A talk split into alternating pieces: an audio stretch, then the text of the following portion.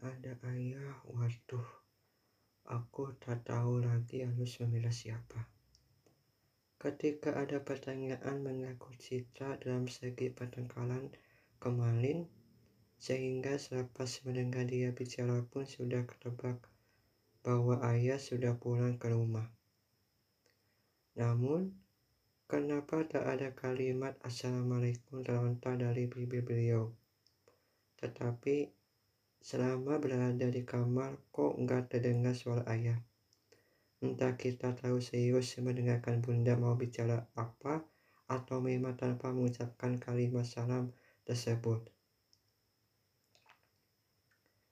Meskipun kalian bakal mengetahui dengan sendiri, ketika aku selalu mendengarkan suatu suara dari arah luar, meskipun selepas ia ternyata nggak ada sama sekali. Ya sudah berpikiran positif saja daripada susah payah memikirkan hal-hal yang kurang bermanfaat sekali. Seharusnya kan supaya kita nggak merasa ketakutan kenapa tidak hubungi kakak atau bunda. Supaya ayah masuk ke dalam rumah, asalnya ingin bicara empat mata Ternyata selama berjalan ke ruang tamu gak ada siapa-siapa. Lalu kenapa Citra merasa ketakutan gagal apa? Jika ada suatu hal perlu bicarakan sama bunda. Ya, bicarakan jangan menunda-nunda terus yang ada malah makin bimbang selepas mendengar hal-hal mengaku soal biaya SPP sekolah. Aku mau sekali membantunya, tapi setelah melihat dompet ternyata buat bensin motor doang. Sekarang perlukah tanya kembali padanya, supaya dalam dirinya tidak merasa takut setelah bertemu sama seorang tak dikenal. Meskipun dirinya memberani, tapi soal ketakutan sering, sering tidur bersama bunda atau kakangnya. Pokoknya ada kesusahan mengenai hal tersebut. Selama ini, memang aku tidak peduli tentang aktivitas sekolahnya.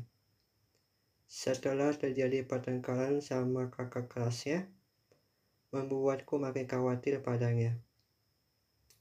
Seiring berjalan waktu, ada beberapa hal mungkin saja bermanfaat buat kalian semua asalkan jangan saling rebut satu sama lain.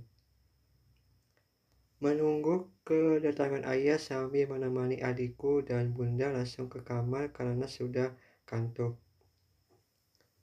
Ah, pasti setelah bunda pergi, pasti sekarang akan datang sosok seseorang, mungkin saja ayah.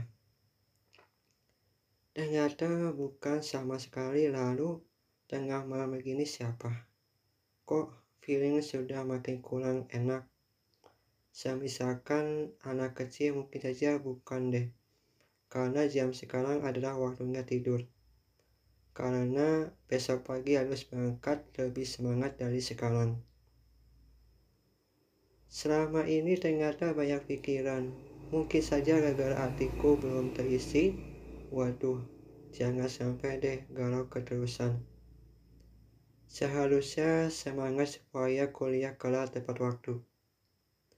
Meskipun ada beberapa hal perlu dipertimbangkan mengenai keinginan orang tuaku, pasti tadi sebelum kita kentuk kamar, bakal ada pembahasan tadi meski awalnya ada lagu, namun setelah mengingat kembali ke awal ternyata urusan kali. Sebenarnya orang tuaku kurang setuju mengambil jurusan kesastraan Indonesia. Misalkan S1 ambil jurusan sekarang, nah untuk S2 mengambil jurusan keinginan mereka. Biar bagaimanapun mereka sudah merawat aku dari bayi sampai dewasa. Otomatis sebagai anak harus membahagiakan selagi aku masih diberikan umur panjang tanpa adanya yang perlu disembunyikan ketika melihat ke arah sebelumnya. supaya aku makin fokus satu tujuan yaitu lulus dulu S1 setelah itu baru deh pikirkan mengenai S2 ambil jurusan ekonomi nah tenang dulu jangan gegabah mengambil keputusan saat ini karena Citra pun akan sama sepertiku mempunyai impian dan cita-cita yang harus digapai. Namun, seiring berjalan waktu pikiranku sudah menumpuk banget. Bukan soal itu saja sih, tapi urusan lain juga. Jadi, aku harus bagaimana nih? Masa sekarang bilang bahwa aku nanti mau lanjut ke S2? Sayangnya, setelah ada pertimbangan mengenai biaya, apakah sanggup membiayai anaknya? Aku tidak mau merepotkan orang tua sekiranya aku sebagai anaknya bisa mencari pekerjaan dulu. Mungkin saja bisa asalkan persoalan biaya kuliah ditanggung olehku. Orang tuaku hanya duduk manis sama di rumah saja. Tak usah memikirkan berkaitan kes kesehatan, kuliah, dan pertengkaran sama ayah. Yang ada malah bunda sendiri bakal stres tanpa kita sadari selama handphone mati, ayah telepon pasti akan malah gara diangkat oleh anaknya sendiri. Tuh, kan kebiasaan deh kalau ada sesuatu yang penting harus segera diangkat. Tapi, misalkan dari kita berusuk ayah selalu berkumpul sama keluarga jarang banget. Pokoknya dalam pikiran beliau hanya satu kerja, kerja dan kerja. Hidup harus seimbang dong, jangan memikirkan pekerjaan mulu. Tak habis pikir kok bisa bunda secantik seperti bidadari menikah sama sok ayah sangat egois. Namun, buat apa coba memarahi dengan keadaan ayah tidak ada di rumah. Yang ada malah aku sendiri bakal stres memikirkan ayah mulu dan tak ada perubahan sama sekali. Gangguan terhadap cara bicara dari beliau membuatku makin susah mengambil kesimpulan secara positif dan sama menulis dalam kertas bukan persoalan yang sudah dibicarakan. Jadi sekarang aku harus apa? Supaya ayah cepat berubah bisa berkumpul bersama keluarga dan cinta. Kalau bisa mas sekalian sama emosi cepat dikurangkan. Bagaimanapun urusan berdua sudah terucap dariku. Lalu disepakati secara baik-baik. Meskipun dalam diri ayah merasa kurang nyaman dan mudah banget tersinggung. Padahal itu semua kulakukan demi ayah. Hanya saja, kenapa seakan-akan merasa tak begitu berarti setelah mendapatkan reaksi dari ayah. Sontak aku merasa enggak menghargai mengenai pendapat dariku daripada terjadi namanya pertengkaran antara ayah sama anaknya. Mungkin lain waktu aku berusaha memahami keinginan ayah maunya apa.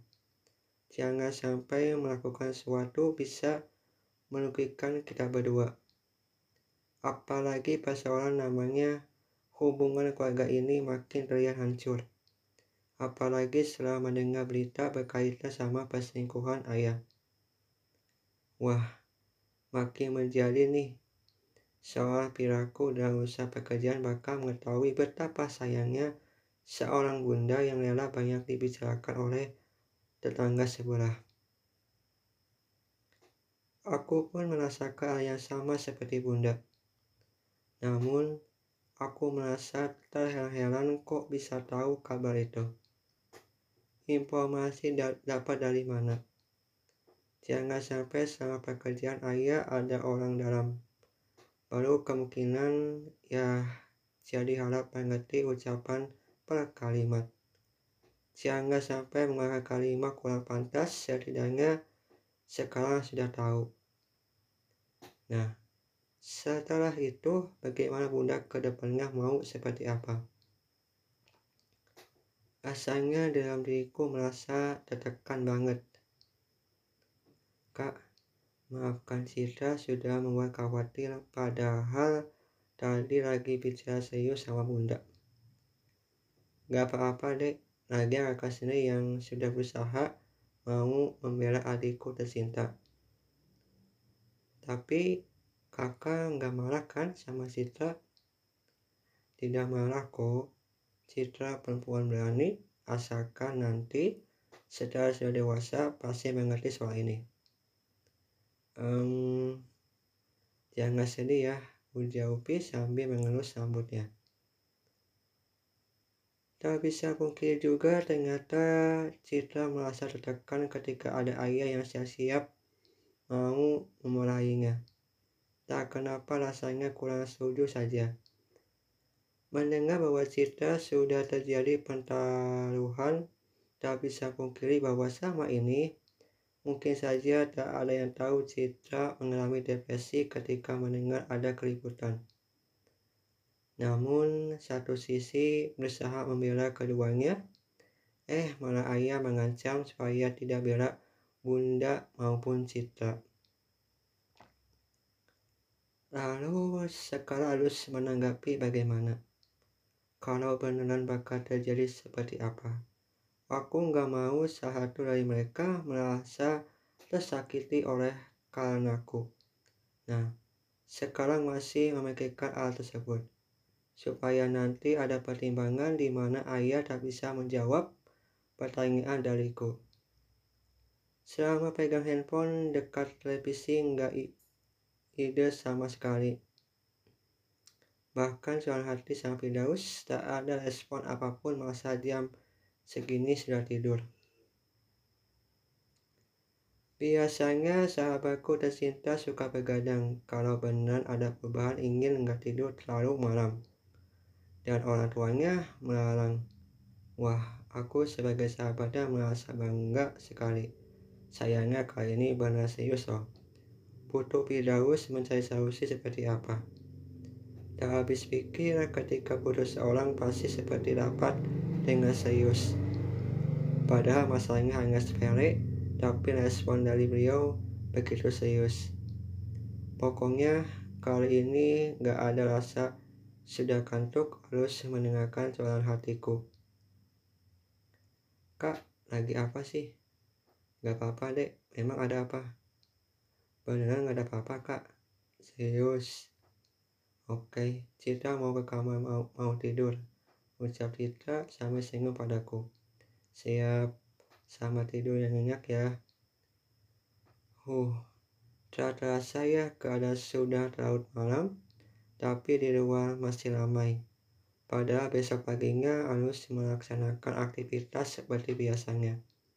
Sehingga butuh istirahat yang cukup, apalagi mulai besok harus kembali ke kosan dan kemungkinan tidur di sini lagi lain waktu. Um, berharap banget ayah tidak bertengkar selagi aku tidak ada di rumah. Amin. Keesok paginya udara makin segar dan orang sekitar mengambutnya sambil lari pagi.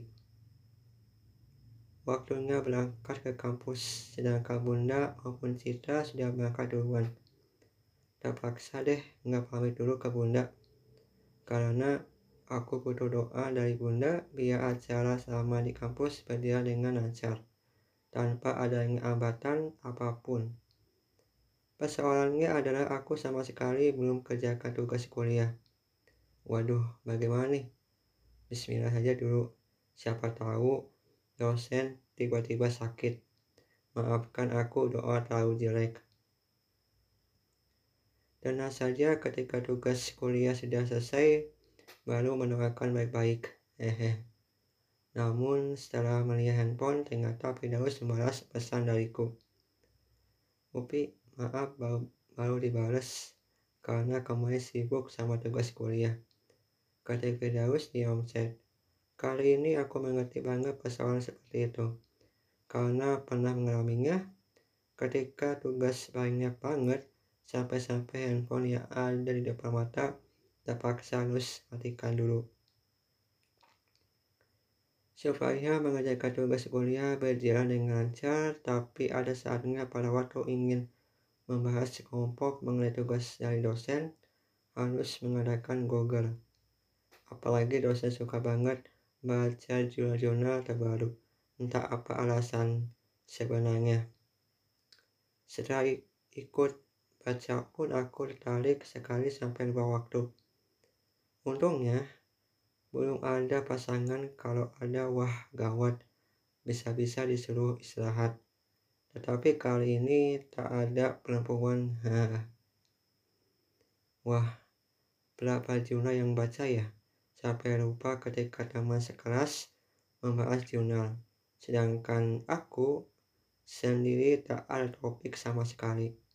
Ya sudah, dahulu niat berusaha memahami apa yang dibicarakan oleh mereka.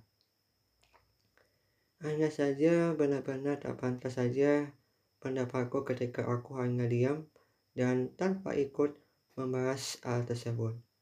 Lebih baik pulang ke kosan supaya bisa menekan diri ini lagi mengalami kesepian. Bukan berarti antisosial, hanya perlu waktu saja.